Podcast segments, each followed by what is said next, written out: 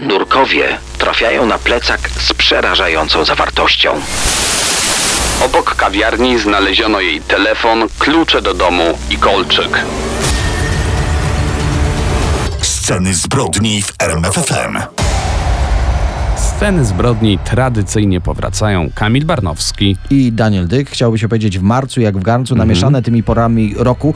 Chcemy upewnić się, że zima odchodzi naprawdę na północ kontynentu. Dlatego postanowiliśmy ją tam odprowadzić, żeby nie było, że potem w maju jakiś śnieg. Tak, że się zawróci w połowie drogi. Nie, odprowadziliśmy ją aż do Szwecji, no a wracając stamtąd przynieśliśmy dla was kilka naprawdę mocnych, kryminalnych historii i o nich dzisiaj w Scenach zbrodni. Daniel Dyk i Kamil Barnowski prezentują Sceny zbrodni w RMF FM. Dzisiaj wracamy do Skandynawii. Dokładnie tropem pisarzy odwiedzamy kolejne zakątki tego półwyspu. No i dziś Szwecja. Tak, kraj Stiega Larssona, znanego z cyklu Milenium, Camilli Lackberg i jej cykl zagadek kryminalnych w rodzinnym mieście we Fjällbace. No to autorzy najgłośniejszych powieści kryminalnych. Dziś sprawdzamy, co ich mogło natchnąć, na ile kroniki kryminalne znajdują odbicie w ich książkach. Jak się okazuje, pisarze mają się kim inspirować. Niestety tak. Dziś opowiemy o sprawie Lizy Holm, 17-latki, która zniknęła z kawiarni, w której pracowała. Zawędrujemy również na daleką północ Szwecji, tam prawie do Laponii. Przyjrzymy się zbrodni, którą nazywa się najbardziej krwawą. Przybliżymy wam też sylwetkę najgorszej opiekunki na świecie. Za to już za chwilę szwedzki Hannibal Lecter. Przyznał się do kilkudziesięciu zabójstw ze szczególnym okrucieństwem. Do kanibalizmu się przyznał, a jednak został wypuszczony z więzienia. Daniel Dyk i Kamil Barnowski prezentują Sceny zbrodni w RMF FM. Zaczynamy od razu od jednego z najgłośniejszych nazwisk z akt kryminalnych Skandynawii. Thomas Quick, nazywany szwedzkim Hannibalem Lecterem. Człowiek, który przyznał się do 33 morderstw, oskarżony o szczególne okrucieństwo, a także kanibalizm. Choć do więzienia z dożywotnim wyrokiem trafił za 8 zabójstw, jednak nic w tej sprawie nie jest takie oczywiste. Zacznijmy może od tego, co uznajemy za pewnik, czyli urodził się w 1950 roku jako Sture Ragnar Bergwald w licznej rodzinie, miał 6 rodzeństwa, dorastał w maleńkiej fińskiej miejscowości Korsnas, taka wioska, w której wszyscy o sobie wszystko wiedzą. No więc mówiło się o nim, oj, mówiło się. Wśród zarzutów, jakie postawiła mu policja, było zażywanie narkotyków, molestowanie chłopców, jakieś napaści, no naprawdę bogata lista. A wpadł w ogóle za napad z bronią w ręku w wieku 41 lat. Jako że wtedy przyjął nazwisko panieńskie matki, od tego momentu mówimy o nim Thomas Quick. Wspomniałeś, bogata lista przestępstw, ale nikt nie spodziewał się, jak bardzo ta lista jest niedoszacowana. W każdym razie Quick ze względu na dziwaczne zachowanie trafił nie do więzienia, a do ośrodka psychiatrycznego. Tam dźgnął pacjenta, już wiedziano, że jego przypadek jest naprawdę niebezpieczny. Ale że aż tak? No tego chyba nie byli pewni. W trakcie leczenia wyrzuca z siebie to, co od dawna ciąży mu na sumieniu. Wyobraźcie sobie, na jednych z zajęć terapeutycznych mówi, że jest mordercą i to seryjnym. Z czasem przyznaje się, że mordował w całej Skandynawii, i w rodzinnej Szwecji, i w Finlandii, w której się wychowywał, ale i w Danii, i w Norwegii. W sumie aż 33 zabójstwa, to podkreślamy, w okresie od roku 1964 do 1993. Po sesjach terapeutycznych czekało go oczywiście przesłuchanie policyjne. Śledczy porównywali jego opowieści z niewyjaśnionymi sprawami. Ukazał się cały przerażający obraz tego niepozornego pacjenta. Tak, zaczęło się w 1964 roku. W miejscowości Vaxio miał wtedy zaledwie 14 lat. Jego ofiarą był rówieśnik Thomas Blomgren. Śledczy ustalili co prawda, że Quick miał alibi na czas tej zbrodni. Raczej alibi trudne do podważenia. Przyjmował tego dnia bierzmowanie. 500 kilometrów od miejsca zbrodni, w obecności całej rodziny, ale jakoś ten fakt pominięto. Zresztą ta zbrodnia już się przedawniła, więc przyjęto ją jedynie do wiadomości, uznano sprawę za rozwiązaną, ale nie można go było za to skazać. Za to kolejne zbrodnie, no było ich aż nadto, żeby w innym kraju trafić do celi śmierci. Mordował głównie młode kobiety, zdarzało się, że fragmenty ich ciał zjadał. Podobno to dlatego, że gdy był chłopcem, jego rodzice zamordowali jego młodszego brata. Miał posłużyć reszcie rodziny jako pokarm w trudnym czasie. Inteligentny psychopata, tak o nim pisały gazety. Były też nagłówki pod tytułem Szwedzki Hannibal Lecter. Dodajmy, że w trakcie sesji pacjentowi podawano środek, dzięki któremu poprawiała się jego pamięć. W połączeniu z doświadczeniem lekarzy udawało się po trochu wydobywać z pamięci Quicka kolejne przerażające szczegóły jego zbrodni. Ale wciąż nie było dowodów, nie było świadków jego zabójstw, nie było ciał, jedynie przyznanie się do winy.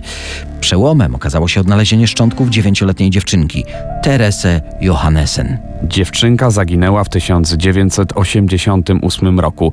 Niemal równo 10 lat po tej zbrodni jej porywacz i morderca, Thomas Quick, wreszcie został skazany za to bestialskie morderstwo. Ale jak wspomnieliśmy, nic tutaj nie jest takie, jakie się wydaje. Thomas Quick jest dzisiaj wolnym człowiekiem. Gdy przyznał się do 33 morderstw, sprawa stała się sensacją. Pisały o tym wszystkie skandynawskie dzienniki. Jego historia była jak książka sensacyjna, ale w odcinkach. To może zacytujmy najpoważniejszy szwedzki dziennik Dagens Nyheter. To jeden z najgroźniejszych seryjnych morderców na świecie. Natomiast najpopularniejszy dziennik ze Sztokholmu, Aftonbladet, pisał seryjny morderca, pedofil, nekrofil, kanibal i sadysta.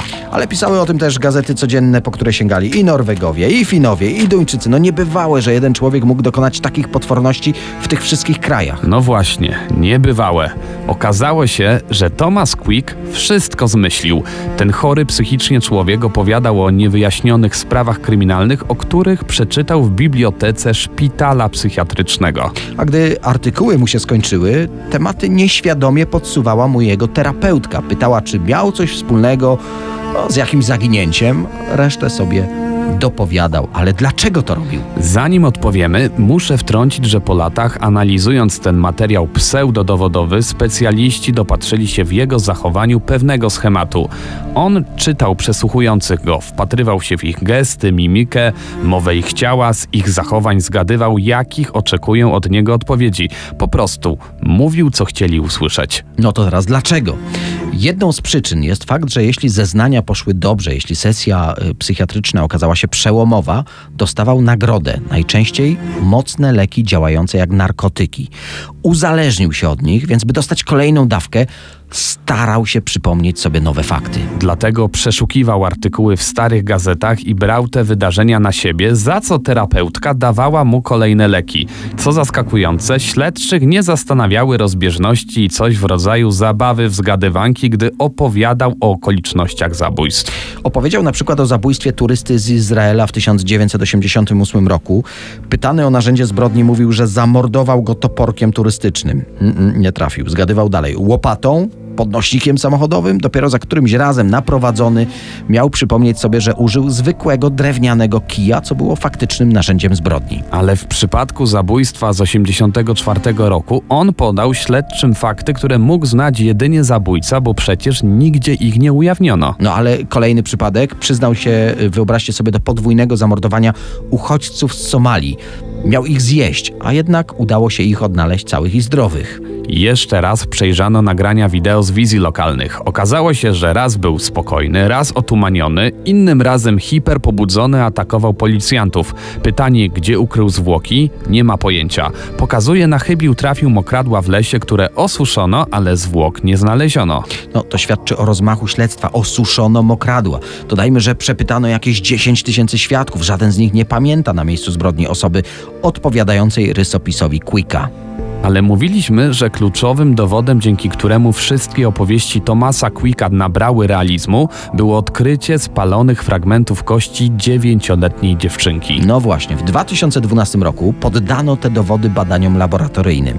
I uwaga, okazało się, że te spalone kości to tak naprawdę drewno i klej.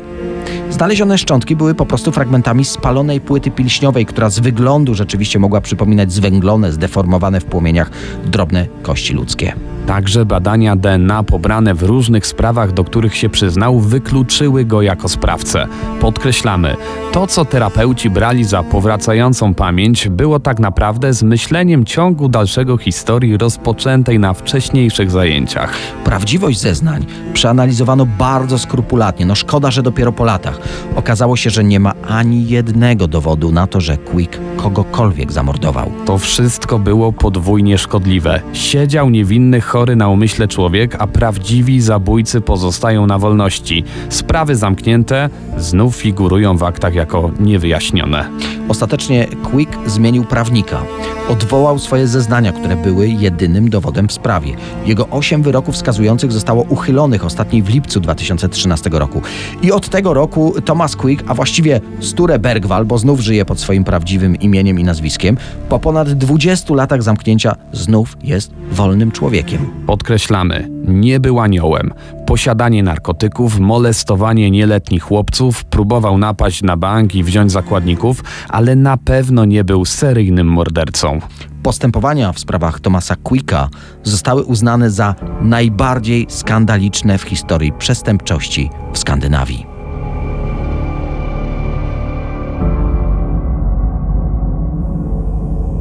Teraz zbrodnia w Lyksele, to jest północ tego kraju, jesteśmy praktycznie w mroźnej Laponii. 2 września 2000 rok zaginęła 18-letnia Weronika Eriksson. Ona nie wróciła na noc do domu, to do niej niepodobne. Rodzicom udało się ustalić, że była u swojego przyjaciela Daniela, z którym znają się praktycznie od dzieciństwa. Daniel potwierdził, że była u niego, ale wyszła spotkać się z przyjaciółmi na mieście. No i rzeczywiście znajomi Weroniki mieli widzieć ją późną nocą na rowerze na jednym ze skrzyżowań. Ostatnie miejsce, gdzie była widziana, stało się takim punktem wyjścia do poszukiwań. No właśnie, co działo się z nią dalej? Rozpoczęło się poszukiwanie świadków, przeszukiwanie trasy, którą miała jechać swoim rowerem. Czy może doszło do jakiegoś wypadku, a może ktoś ją potrącił? Przeszukano okoliczne lasy, parki, pomagali w tym krewni zaginionej, znajomi ich rodziców, jej koledzy, no połowa miasta i nic. Wśród jej znajomych zaczęła krążyć plotka, że coś mówiła, że ktoś coś słyszał, że chciała popełnić samobójstwo. Inna plotka. Weronika się gdzieś zaszyła i ukrywa się przed rodzicami. A może z jakiegoś powodu zjechała nad pobliską rzekę. Nurkowie przeszukują jej dno, nie znajdują niczego. Jednak kolejnego dnia poszukiwań trafiają na plecak z przerażającą zawartością. W środku kobieca pierś. Wszyscy domyślają się czyja. Potem znaleziono kolejny plecak i kolejne fragmenty ciała. Wyłowiono także rower dziewczyny. Udało się ustalić, że plecak należy do Daniela, przyjaciela Weroniki, tego, u którego spędzała wieczór. Sąd ustalił, co działo się tej feralnej nocy. Jej przyjaciel zerwał ze swoją dziewczyną, zadzwonił więc do Weroniki, zaprosił na wieczór filmowy, chciał się wygadać przyjaciółce z dzieciństwa. Było piwo. Mieli iść później rzeczywiście na spotkanie w mieście, ale o coś się pokłócili tuż przed samym wyjściem. Uderzył ją wtedy, upadła, zaczął ją dusić, jakaś szamotanina, straciła przytomność, no i wtedy ją wykorzystał. Według jego wersji bezwładne ciało zaciągnął do łazienki. Chciał, żeby się umyła, tu upuścił ją tak nieszczęśliwie, że uderzyła głową o posadzkę. Potem chłopak sam stracił przytomność, może z emocji, a może od alkoholu. Jak twierdzi, odzyskał przytomność nagi w przedpokoju, niczego nie pamiętał, zaskoczył go widok martwej, nagiej przyjaciółki. Domyślił się, że mógł ją zgwałcić i wtedy spanikował. To dlatego postanowił poćwiartować jej ciało. Nie szło mu nożem, poszedł po siekierę. Część ciała chciał spalić w domowej kotłowni, ale zaskoczyło go, że ciało pali się tak długo. Zbliżał się już ranek, zrozumiał, że musi pozbyć się inaczej dowodów zbrodni, zanim do domu wróci jego ojciec. Zwęglone części ciała musiał wyciągać z pieca, zakopał je w płytkim dołku w ogrodzie. To, czego nie zdążył spalić, wrzucił do 2 plecaków, jakiś toreb, wsiadł na rower Weroniki, pojechał nad rzekę i wszystko zrzucił z mostu. Następnie wrócił do domu, wykąpał się, wyczyścił krew i próbował zatrzeć ślady. Po aresztowaniu przeszukano jego dom. Kryminalni eksperci znaleźli ślady krwi w łazience, także bieliznę zamordowanej dziewczyny i ślady szarpaniny. Do dzisiaj nie wiadomo, dlaczego zginęła Weronika, co tak rozwścieczyło jej przyjaciela, że zrobił coś tak potwornego. Chłopak miał opinię spokojnego, zero agresji, nawet po alkoholu. I jeszcze to ćwiartowanie. Sprawa znana jest jako jedna z najbardziej bestialskich zbrodni Skandynawii. Dodajmy, że chłopak odmawiał zeznań przed sądem. Siedział jak skamieniały, według gazety Aftonbladet. Przez cały proces prawie nie powiedział ani słowa. Jedynie jego prawnik przedstawił jego życzenie. Cytuję: zrobiłem to. Wsadź mnie do więzienia. No, tak się jednak nie stało. Biegli ustalili, że ma zaburzenie psychiczne. Trafił do otwartego zakładu psychiatrycznego. I to do takiego, z którego można brać urlopy. Wyobraźcie sobie, że został z tego zakładu zwolniony już w 2008 roku pod tak zwany nadzór rodzicielski. Jednak 3 dni później oskarżono go o posiadanie dziecięcej pornografii. Spędził kolejne 2 lata w zakładzie pod ostrzejszą nieco opieką.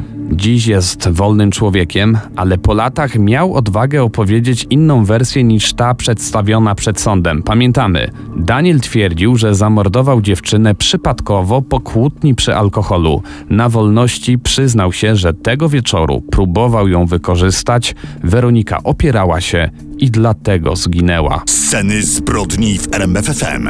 Wejdź do mrocznego świata przestępców. No to znowu powieje chłodem. Mówimy o morderstwie Lisy Holm. Sprawa, która wstrząsnęła Szwecją.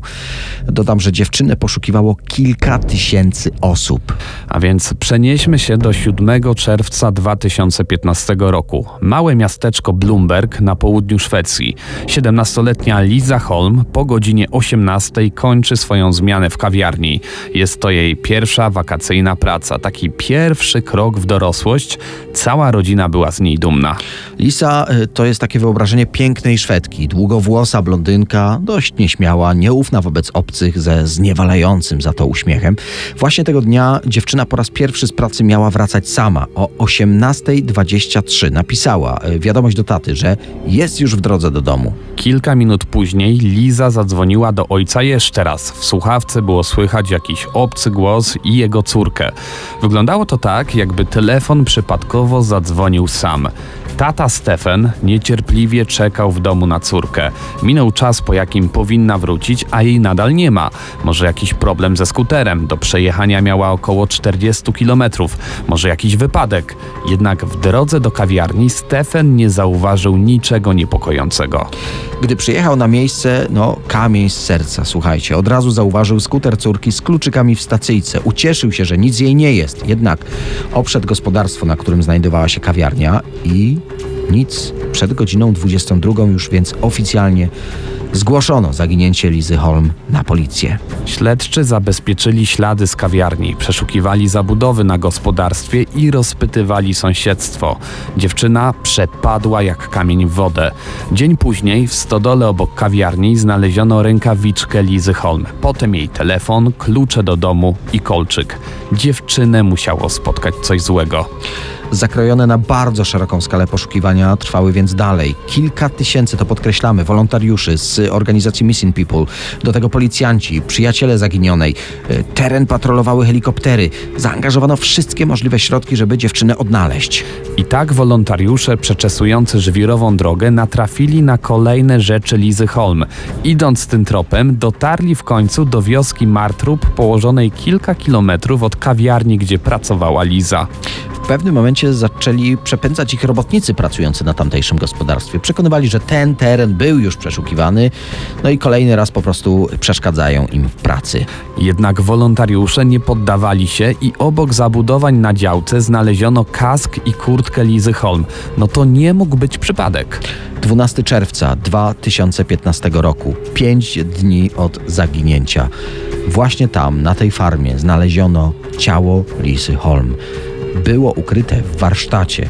Sekcja zwłok wykazała, że dziewczyna została uduszona sznurem lub powieszona. Jej ciało było częściowo rozebrane. Niewyobrażalny dramat, który rozegrał się na sielskiej szwedzkiej wsi. Jej ciało odnaleziono 5 dni później. Bez wątpienia została zamordowana, ale co dokładnie wydarzyło się tego feralnego dnia? Według śledczych dziewczyna została porwana, gdy wychodziła z kawiarni, w której pracowała. Napastnik zwabił dziewczynę do szopy naprzeciwko tej kawiarni. Tam Lisa została rozebrana i zamordowana. Następnie morderca wywiózł Lisę samochodem kilka kilometrów dalej i ukrył ciało na gospodarstwie w wiosce Martrup. Bardzo pomocny w śledztwie okazał się właściciel gospodarstwa, na którym znajdowała się restauracja. On przekazał śledczym, że dostęp do stodoły, w której to znaleziono rękawiczkę i kilka drobiazgów Lizy Holm, dostęp do tej stodoły miało dwóch jego pracowników. Dodał też, że ma drugie gospodarstwo właśnie w Martrup, gdzie mieszkają wspomniani pracownicy. Chodziło dokładnie o dwóch braci z Litwy. Głównym podejrzanym był 35-letni Nerijus Bilevicius. Późniejsze śledztwo wykazało, że Nerijus poprosił swojego brata o potwierdzenie tego, że w momencie zaginięcia dziewczyny był w domu, choć tak naprawdę go tam nie było. Jednak najważniejszym dowodem były wyniki analizy DNA. Tak, ślady oskarżonego znaleziono na linie, którą zamordowano Lizę Holm. Oprócz tego jego DNA znaleziono również na ubraniach dziewczynki i w miejscu, gdzie znaleziono jej ciało. Bilevicius przekonywał, że jest niewinny. Na szczęście dowody w tej sprawie były wystarczająco mocne. Proces w sprawie morderstwa Lizy Holm rozpoczął się 28 października 2015 roku. Sprawą żyła absolutnie cała Szwecja.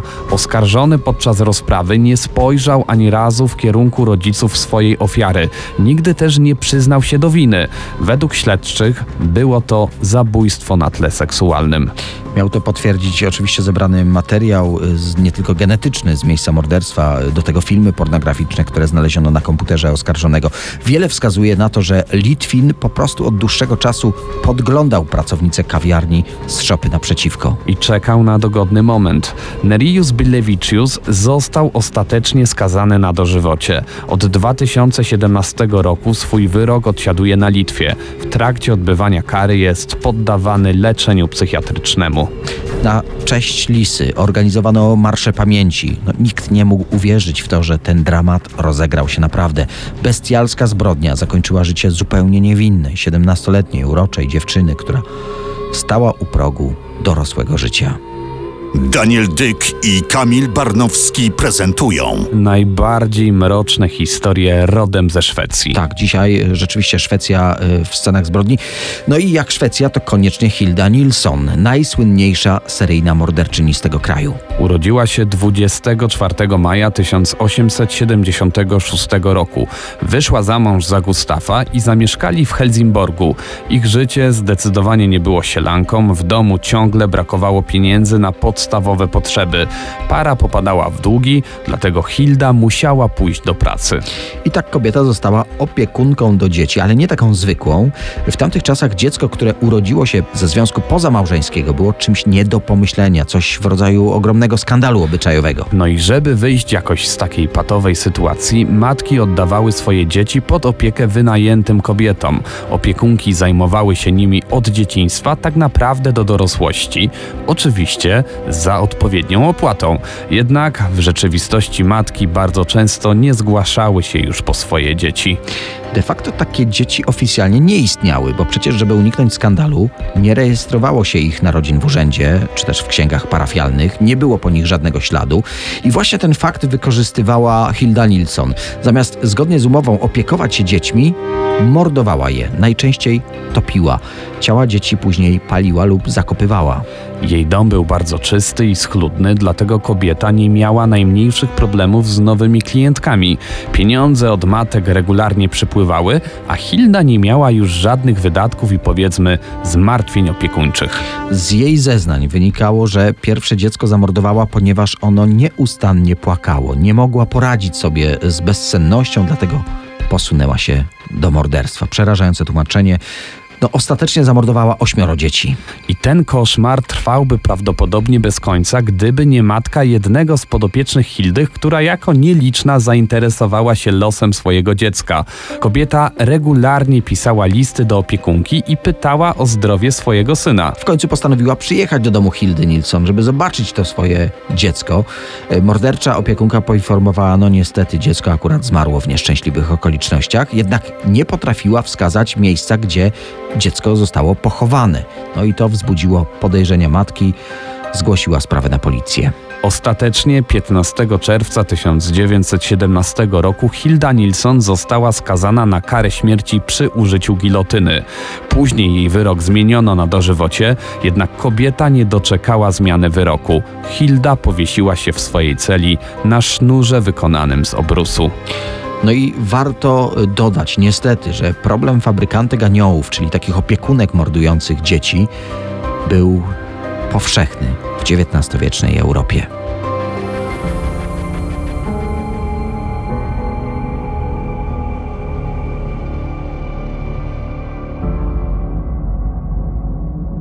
Ale to odprowadzenie tej zimy tam daleko, daleko na północ i ten powrót to naprawdę miało duży sens, bo daliśmy sobie tym samym czas, żeby jakoś powrócić do tej wakacyjnej, letniej, takiej plażowej sylwetki. Może w tym roku jednak się uda. Obawiam się jednak, że nasz trud pójdzie na marne i może się nam nie przydać plażowa sylwetka w wakacji. Obym się mylił. Bardzo dziękujemy za dzisiejsze spotkanie w Scenach Zbrodni. Daniel Dyk i Kamil Barnowski. Do usłyszenia. Sceny zbrodni w RMF FM.